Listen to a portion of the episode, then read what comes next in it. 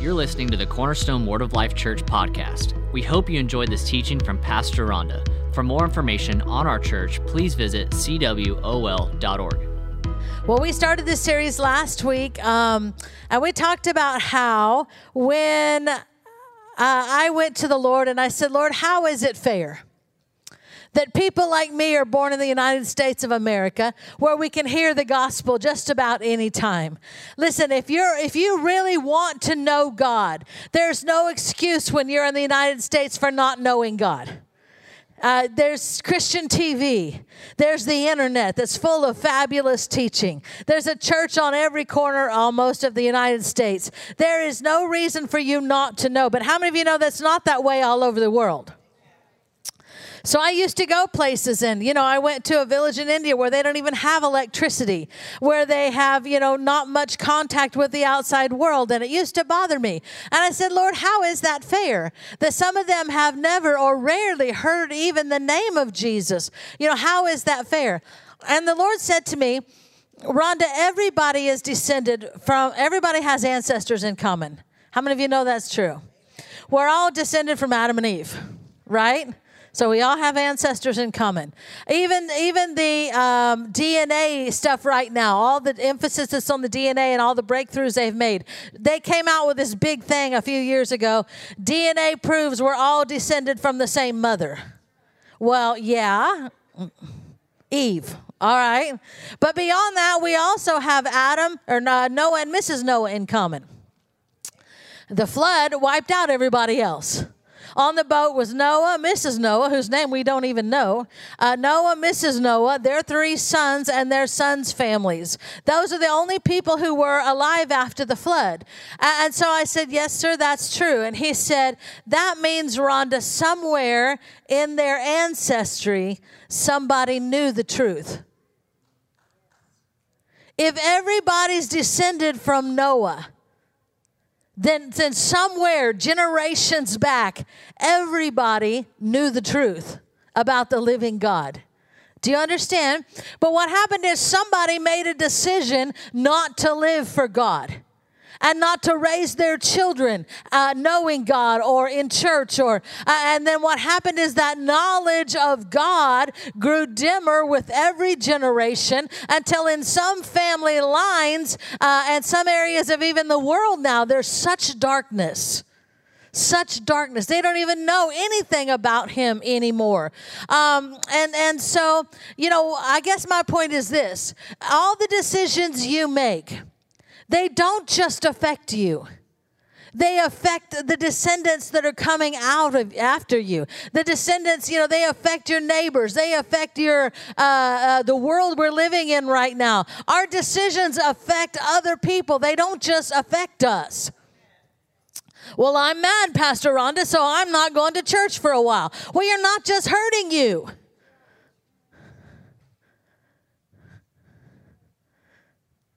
You're hurting your children and your grandchildren and your descendants that are coming after you. Do you understand what I'm saying? I told you the story. I personally witnessed it within two generations, the total destruction of a family line when I was growing up. When I was in middle school, I had some friends who were just really good sinners. I mean, really good. They practiced until they got good at it. And, in middle school, they were drinking and doing a lot of drugs and, had children out of wedlock. And one of them ended up in a mental institution for a little while. And, they just messed up. Well, when their grandparents came to visit, they said to me, the religious grandparents are coming. Well, it turns out their mom was raised in church. But she decided not to raise her kids in church. And she decided not to raise them up with any kind of knowledge of God in their home. And I'm telling you, within the space of two generations, great destruction came to their family line.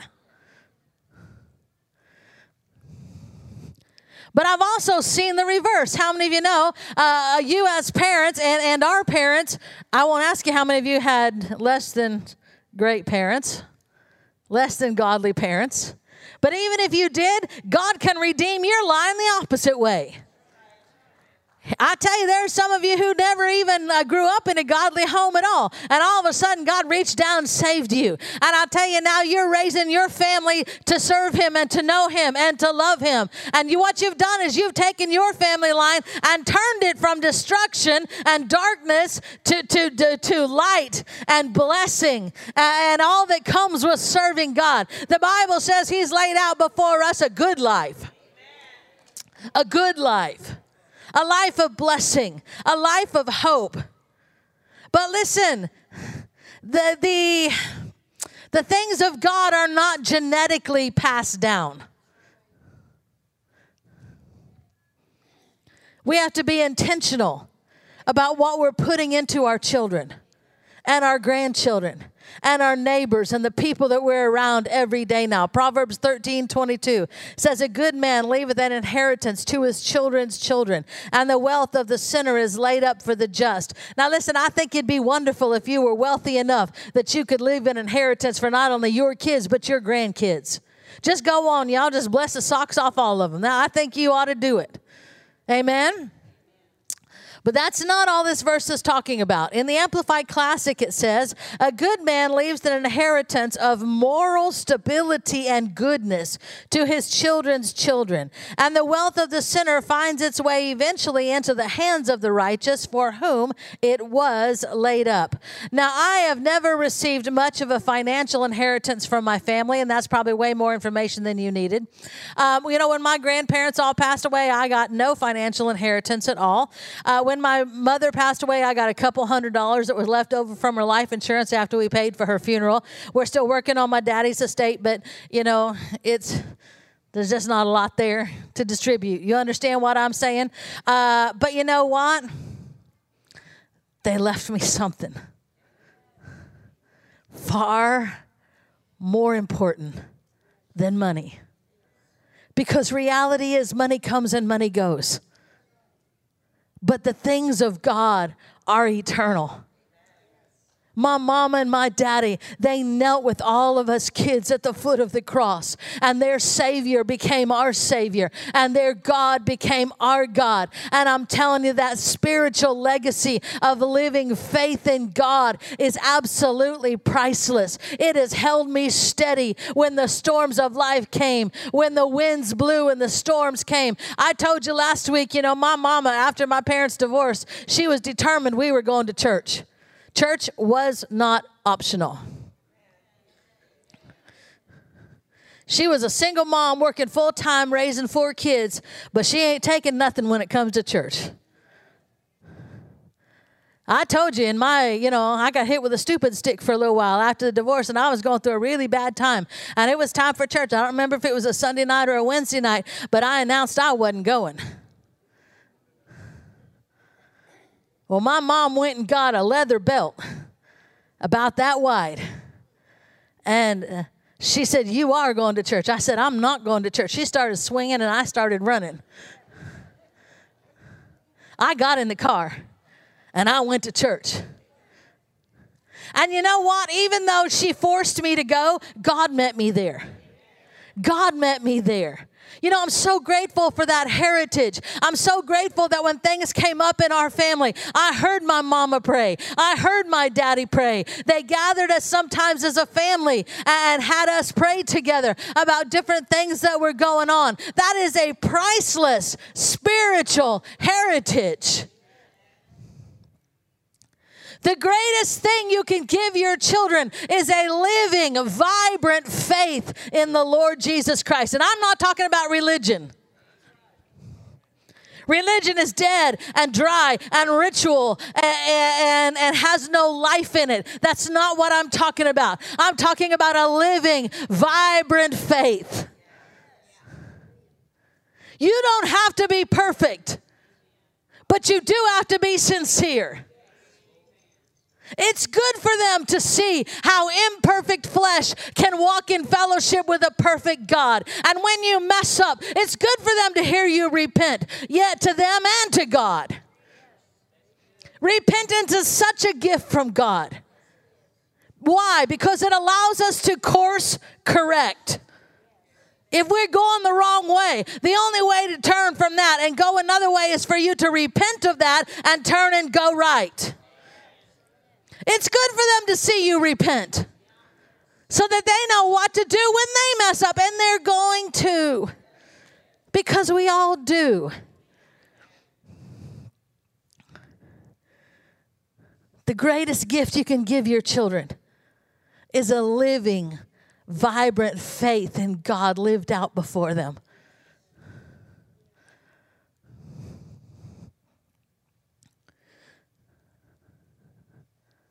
My dad spoke to us of one of our ancestors clear back many generations ago, perhaps hundreds of years, who was a follower of God. But he was known for the countless hours he spent in prayer for his family and his descendants.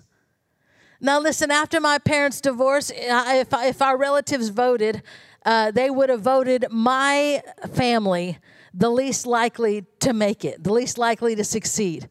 Why? Because we were all messed up after my parents' divorce.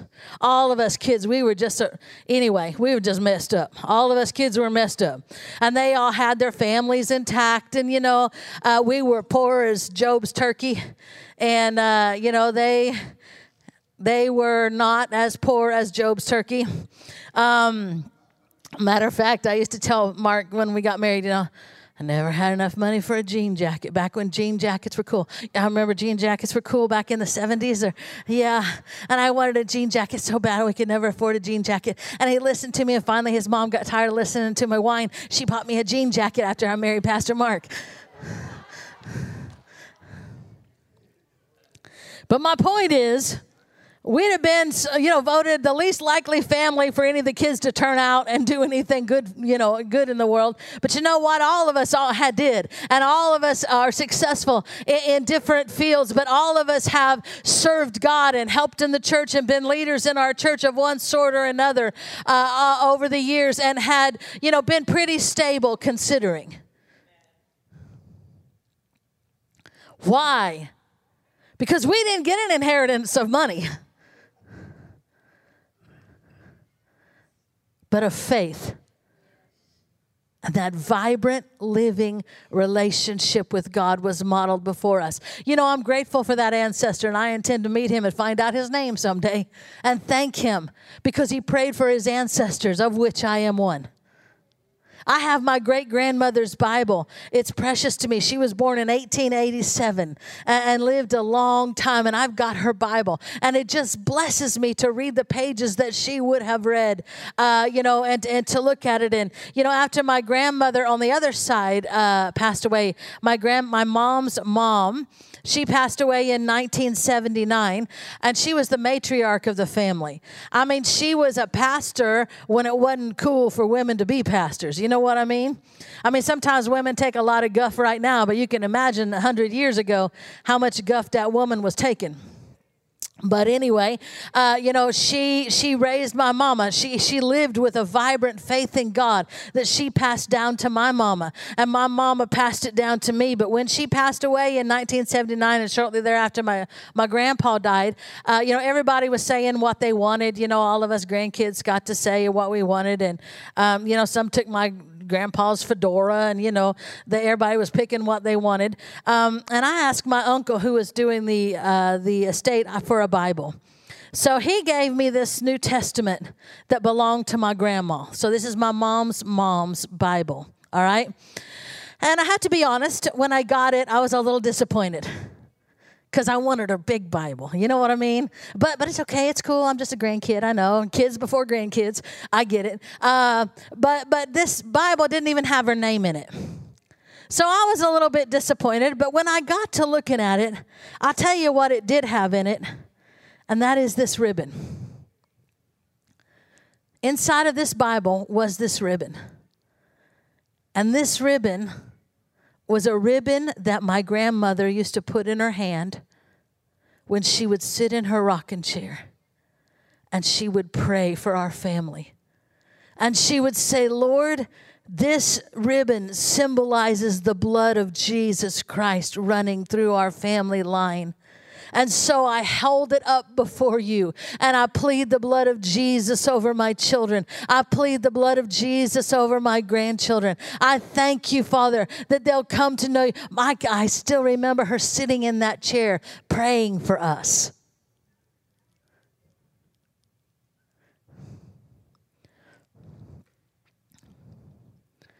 Your most important job is to leave a spiritual legacy of living faith to your children and to your grandchildren, and really to your neighbors and to your coworkers and to everybody that you come across in life. God is interested in and watching how we raise our children. In fact, it was one of the criteria that God used when he picked Abraham to make a covenant with. Genesis 18:17.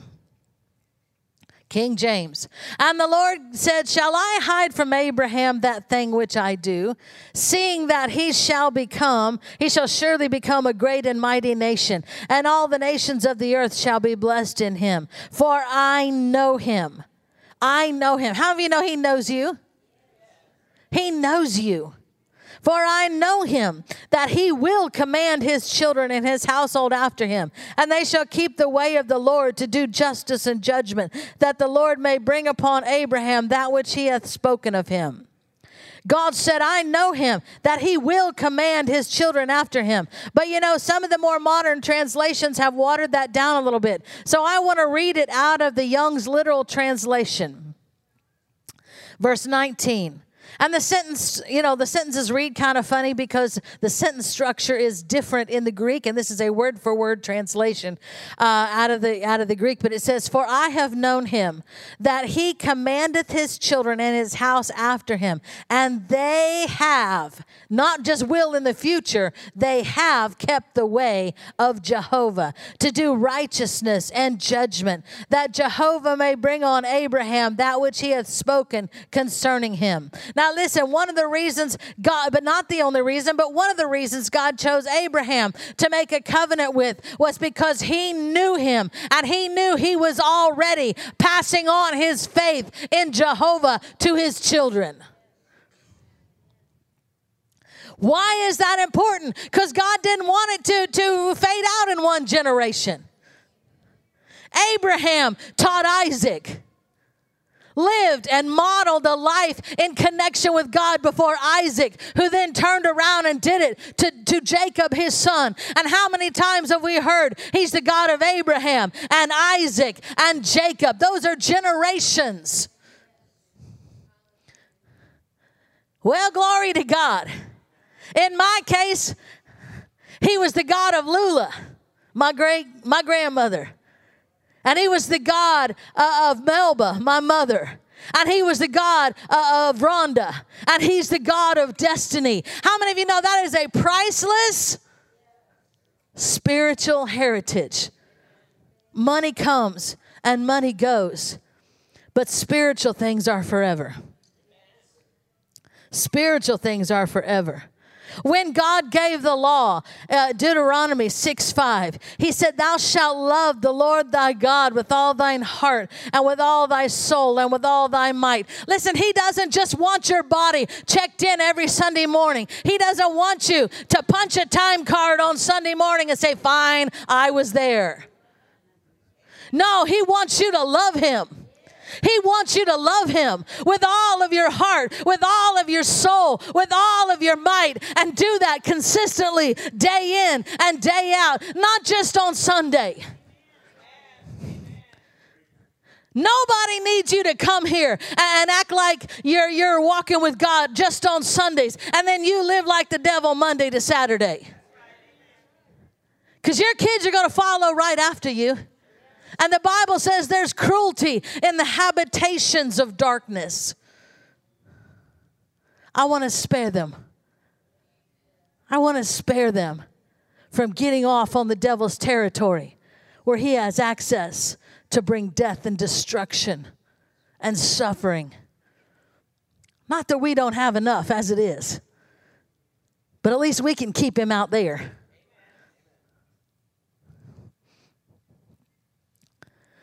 So our first command is for us to love God with all of our heart.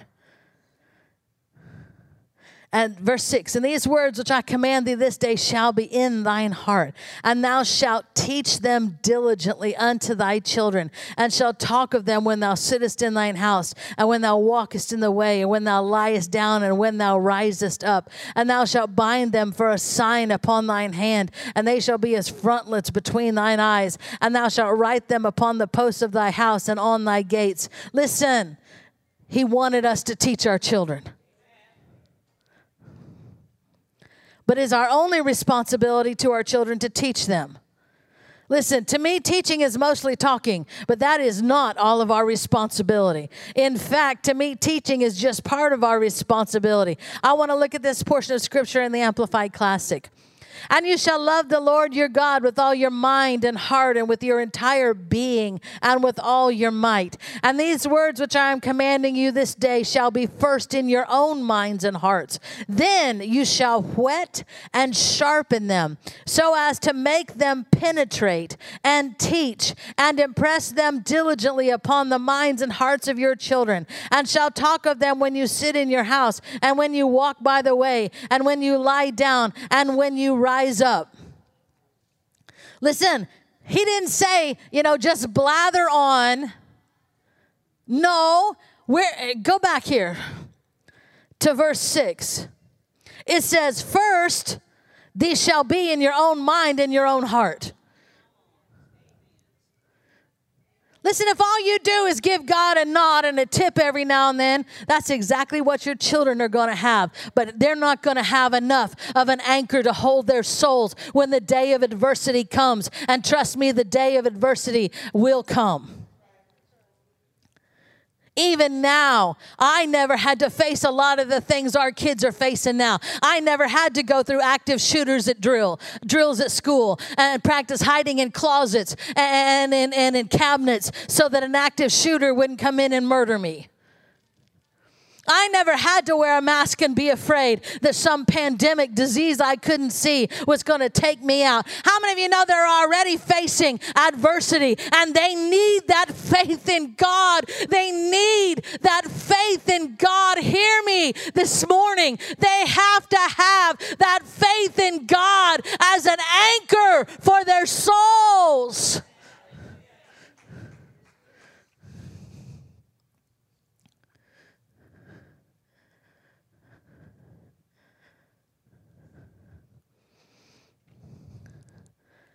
He said, then you shall whet or sharpen them to make them penetrate the minds and the hearts of our children. How many of you know that takes effort on your part?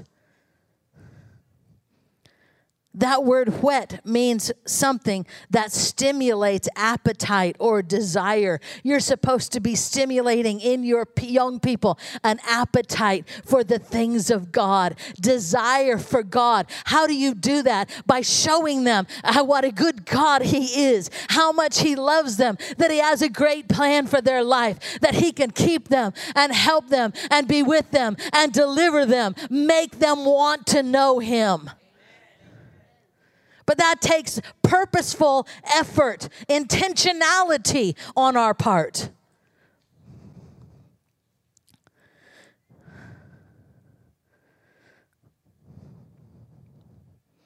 When my daughter was little, when I put her to bed at night, I didn't just tuck her in and leave. I sat with her from the time she was a baby. And I would pray with her. And I would sing to her when she was little.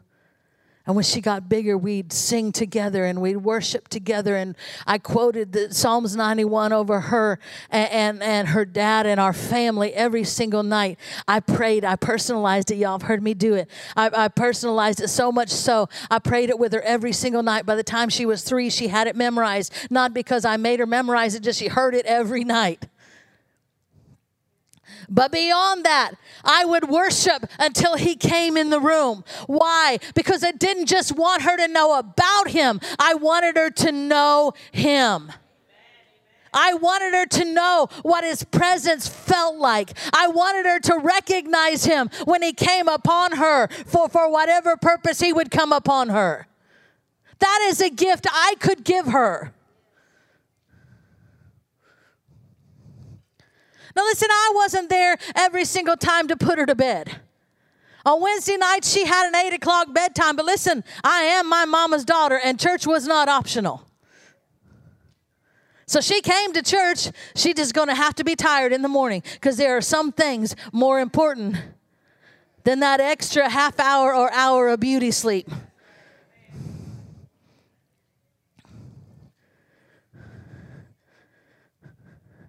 I know everybody's got to make their own decisions. I get it.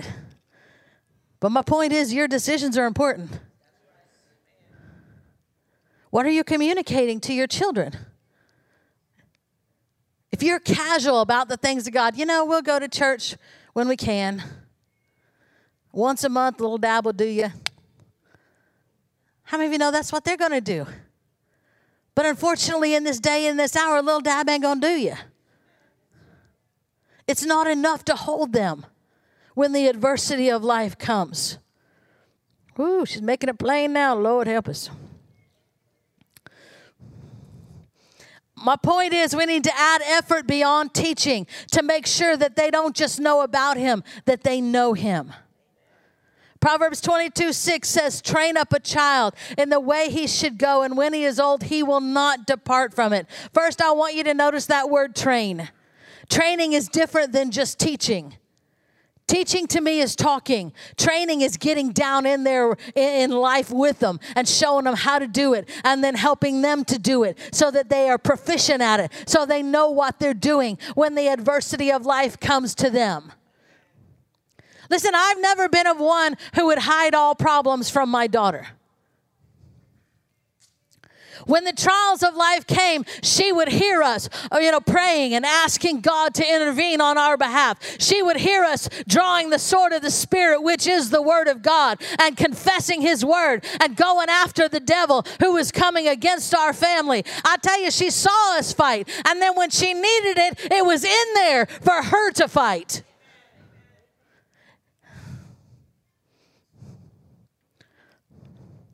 Training requires effort on your part to impart to them and get them going in the proper direction.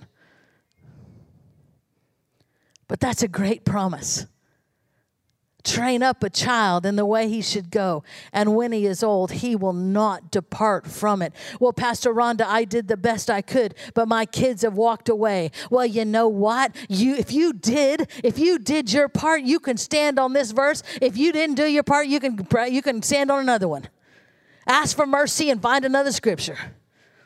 But you know what? When you have endeavored to train up your child in the way they should go, then that's a promise. And when you see them starting getting off, how many of you ever got hit with a stupid stick when you were young?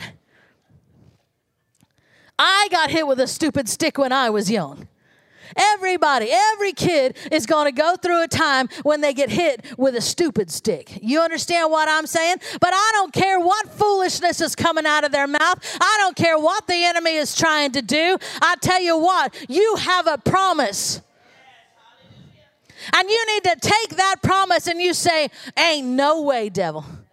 You cannot have my child. I command the blinders to come off of their eyes. I thank you that truth of God that's in there. It comes up, enlightening their mind. Holy Spirit, everywhere they go, everything they do, I thank you. They have divine appointment after divine appointment of somebody sowing the word of God into them. I thank you. You don't let them rest day or night till they return to you, until they come back to the truth that they know. I thank you, Father, the things of God are eternal and they're in there and they come up and they spring up. I've got a promise. Galatians says we've been redeemed from the curse of the law. If you take it back to Deuteronomy 28, one of the things that we've been redeemed from is watching our children be carried off into captivity. Not my child. No. Devil, no. But if instead you just throw up your hands, well, I tried. They're obviously out, now doing whatever. No, fight for them. Fight for them. If you don't, who will? If you don't, who will? You got to fight for them in the spirit. Psalms 127:4 As arrows are in the hand of a mighty man, so are the children of the youth. Happy is the man that hath his quiver full of them. They shall not be ashamed when they shall speak with the enemies in the gate. Verse 4, as arrows are in the hand of a mighty man, so are children of thy youth. When a warrior takes an arrow out of his quiver on the battlefield and he puts it in the bow, how many of you know, first thing he needs to know is where's that arrow supposed to go? Because even if he puts it in there, he just starts shooting in every direction. How many of you know that is unprofitable? That's not going to accomplish anything. First, he has to know, where do I want this arrow to go? So if your children are like that for you, as arrows are in the hand of a mighty man, so are children of the youth. The first thing you have to determine is, where is this child supposed to be going? Let's start with calling, although that's not the only thing we're going to talk about. If you pay attention and ask the Lord to help you see it, He'll show you the gifts and the graces that He's put on the inside of your children that are clues to their destiny, clues to what they're called to do and be with their life. Back when I did children's church, for several years.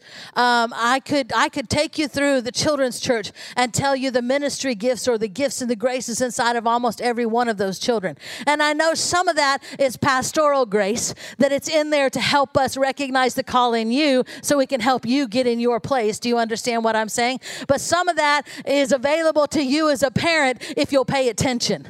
Watch for the gifts. Watch for the grace. What are they gifted to do? What are they passionate about? What are they strong about? It's clues to their destiny.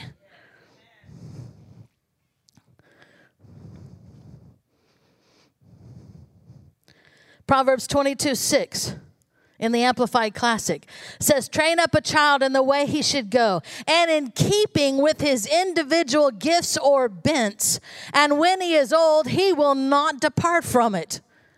God has put gifts and graces and abilities and talents on the inside of every one of those children. And you need to nurture that and help them to figure out what it is that they're called to do. Even from a young age, their gifts and graces are often visible if we're looking for them.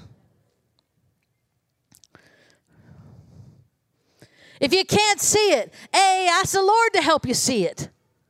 But B, ask Him, just ask Him, what should I be working on with them? What should I be imparting into them? Where do you need them, Father?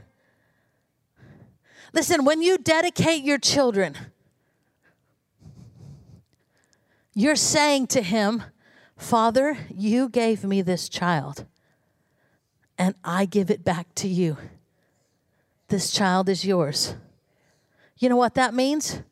That means you give up being able to push them into what you want them to do. And you find out what God wants them to do and focus there. Well, bless God, I should have been a pro football player and I could never do it. So my kid, he's going to do it. Because I couldn't, he's going to. Don't you do that to your child. Well, I always wanted to be the principal ballerina. So you shove your kid in every ballet class and they hate it. Don't do that. Or how about this? I want them to have a good enough job that when I get old, they can take care of me in the manner in which I want to become accustomed to being taken care of. So you think, what's the highest paying job I can think of? And then you just hammer them. Don't do that. What has God called them to do? Who has God called them to be? Where does this child need to go? What do they need to do? And then you can help them get there.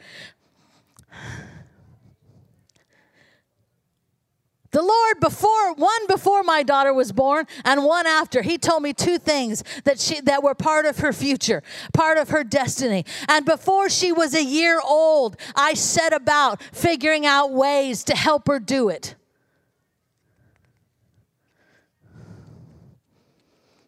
Some things she knows, some things she doesn't know. That's okay. I wanted to give her the skills that would help her to succeed in what God called her to do. But beyond gifts and graces that are clues to their occupation someday or what God's called them to do, where else should you aim them? What kind of a person do you want them to be? What character traits do they need to be a success with God in life? I wanted my daughter to be honest. So you know what? I made up my mind. I'm not lying to her. Not even about men in red suits breaking into my house in the middle of the night.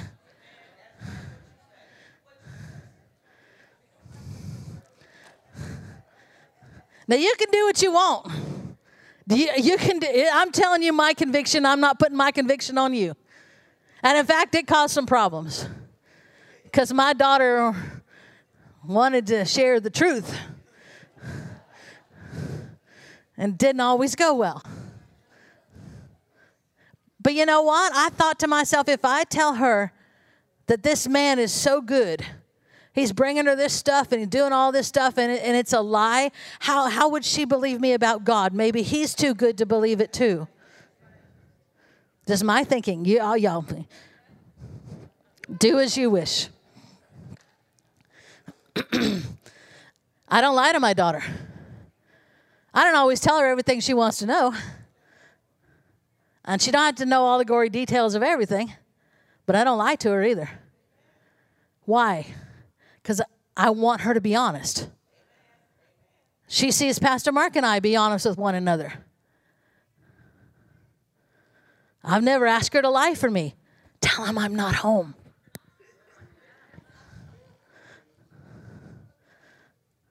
I want her to be honest. And I want her to take responsibility for her own behavior. So we told her when she was a little girl, all of her life growing up, if you do something wrong and you tell us, you'll be punished far less than if you do something wrong and you lie about it. You'll be punished twice as hard if I find out you lied to me about it. Why? Because I want her to be able to own her own behavior. People who go through life, it's not me, it's not me, it's not me. It's like that Cheetos commercial now. I saw you on the camera. It wasn't me. How many of you know those people never get anywhere in life? Y'all don't know. Some of you are looking at me funny. There's a Cheetos commercial anyway.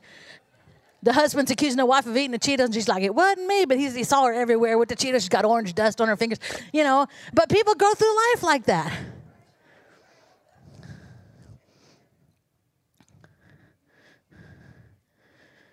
As she was coming up, I wanted her to be able to handle her own business in life. I wanted to give her both roots and wings.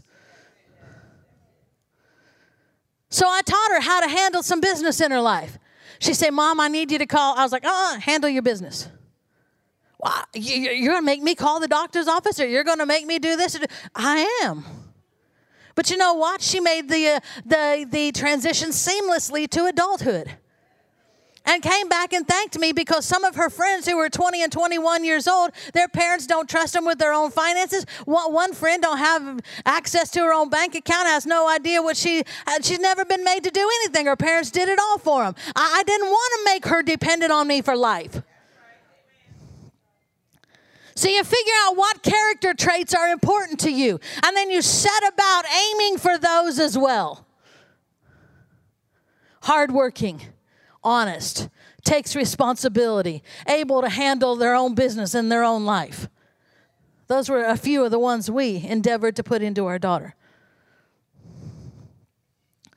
So once the archer, when he puts the arrow in, figures out where that arrow needs to go, both in character traits and in destiny.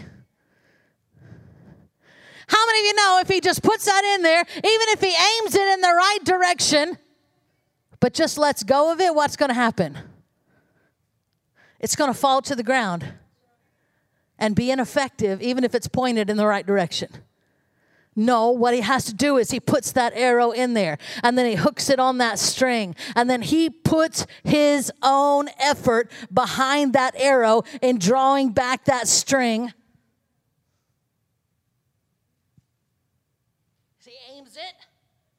and he lets it go with his force behind it. You've got to be intentional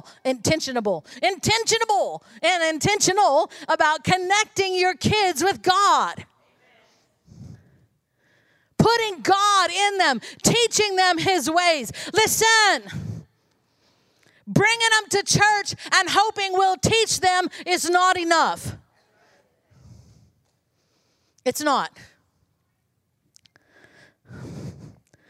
I don't have time to do this.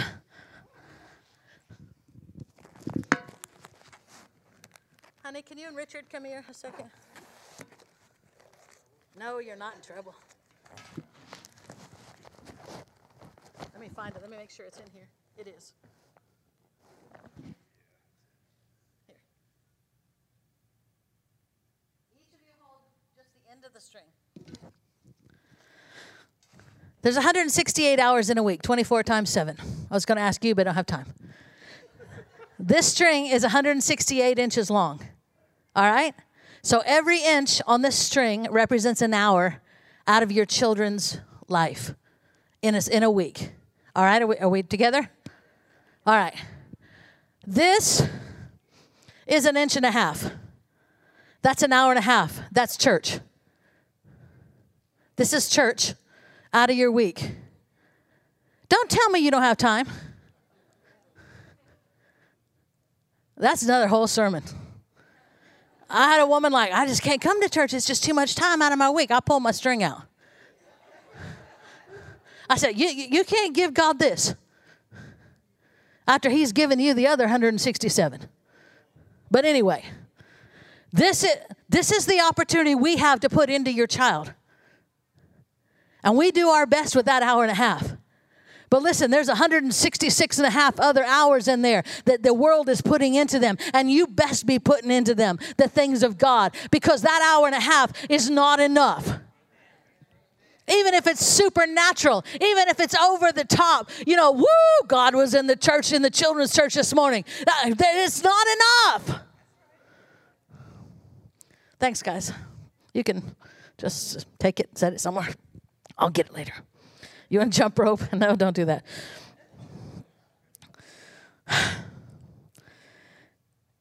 We need to pray for them. We need to fight for them in prayer. If we don't, who will? Then we got to put our effort and our power behind them by teaching them first with our lives, then with our words.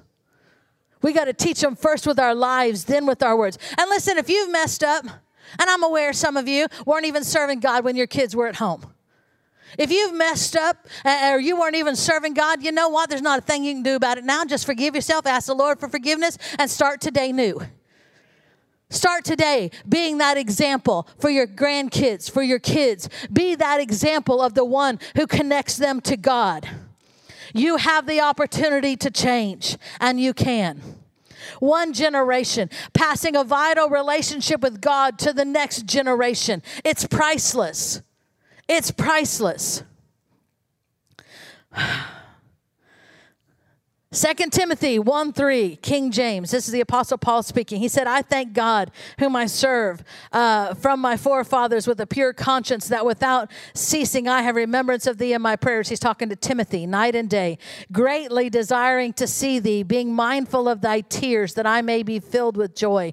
When I call to remembrance the unfeigned faith that is in thee, which dwelleth first in thy grandmother Lois and in thy mother Eunice, and I'm persuaded it's in you also. Unfeigned is real, genuine, not pretend, not fake. He said, I see that real faith that was first in your grandmother Lois, then in your mother Eunice, and now I see it in you, Timothy. I tell you, that is precious.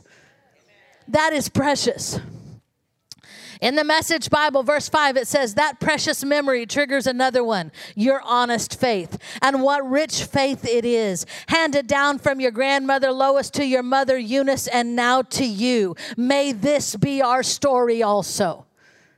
May this be our story also. Listen, I appreciate you wanting to leave a financial inheritance for your kids and your grandkids, and you do it. You just bless their socks off. But I tell you, beyond all that, beyond the natural stuff, there is something you can give them that is of eternal value. And if you don't, who will? Money comes and money goes. Inheritances come and inheritances go. But the things of God are eternal. Listen, there's nothing like going to bed and being confident that if something were to happen, we are all going to be together again on the other side. I am absolutely confident when my eyes close in death that when I open them on the other side, my grandparents will be there. My parents will be there. My siblings will be there. My child will be there. Hopefully not before me. But you understand what I'm saying. Nothing like having that assurance that we're all going to be together for all of eternity. You have the opportunity to put a living faith into everyone around you. And if you're not a parent and you don't have kids and grandkids, you've got neighbors and coworkers that you influence every single day.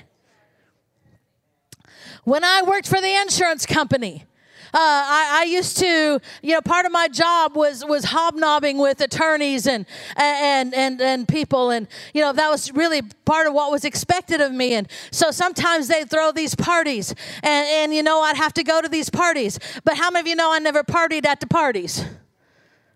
There were people who were partying at the parties. But I never partied at the parties. I just had to go to the parties. But then the ladies that I worked with, every opportunity I got, I'd throw in things about God. And I didn't give them a hard sell, and in some ways I regret that. But I would throw in things about God where I could, and then I left that job and went to Bible school and became a minister. But when I was in India, one of my coworkers was trying to track me down, and she found my mom, and she called my mom and asked if I was there or if my mom knew how to get a hold of me. And she said, well, she's in India right now. And she said, well, when you talk to her, please tell her for me that, she gave me her name. She gave my mom her name, and she said, Rhonda and I worked together at the insurance company. And she said, Rhonda used to talk to us about God. And she said, at the time, I just blew her off, that works for you. Good for you. But she said, I got a terrible thing, and I was, the doctor said I wasn't going to live, a terrible sickness in my body, and the doctor said I wasn't going to live. And she said, I remembered Rhonda's words. And there, on my deathbed, I called out to God. Will you please just let her know that I did that? How many of you know? Everybody you run across, you impact. You do. We have an opportunity to pass on a living faith, and we must. We must. Listen to me. We must. They have to have that anchor.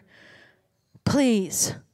Please, they have to have that anchor. Your kids and your grandkids, they've got to have that assurance that God is with them, and God is going to perfect everything that concerns them. And if God is with them, who can be against them? Or as Pastor Mark says, if God is for us, who cares who's against us? They got to know who to turn to when the season of adversity comes. That's something we can give them that no one else can.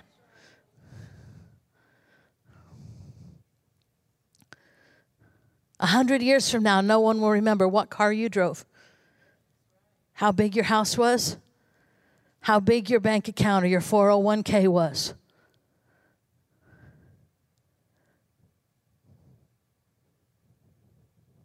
But they're going to remember the spiritual things that you imparted to them. They're going to remember that you prayed for them and taught them and lived it out before them. And again, if you didn't do that, then just ask for repentance. It's easy. Lord, I'm sorry. Lord, I messed that one up. Help me from this day forward to be an example everywhere I go, everything I do. That's all you have to do. God doesn't expect anybody to be perfect, because Lord knows we all aren't. If God is opposed to using imperfect flesh, he has a terrible system, because that's all there is. But we have an opportunity to impart a living faith into our families that will sustain them, into our coworkers, into our nieces and nephews, into our neighbors, into those we come across. Nobody else can do that for you. Be that example. We hope you're inspired by today's message. If you want to hear more from the Word of God, head over to cwol.org. Check us out on YouTube or any social platform under @cwolmadison. We believe God is working within you, and we want you to know Him so you too can make Him known.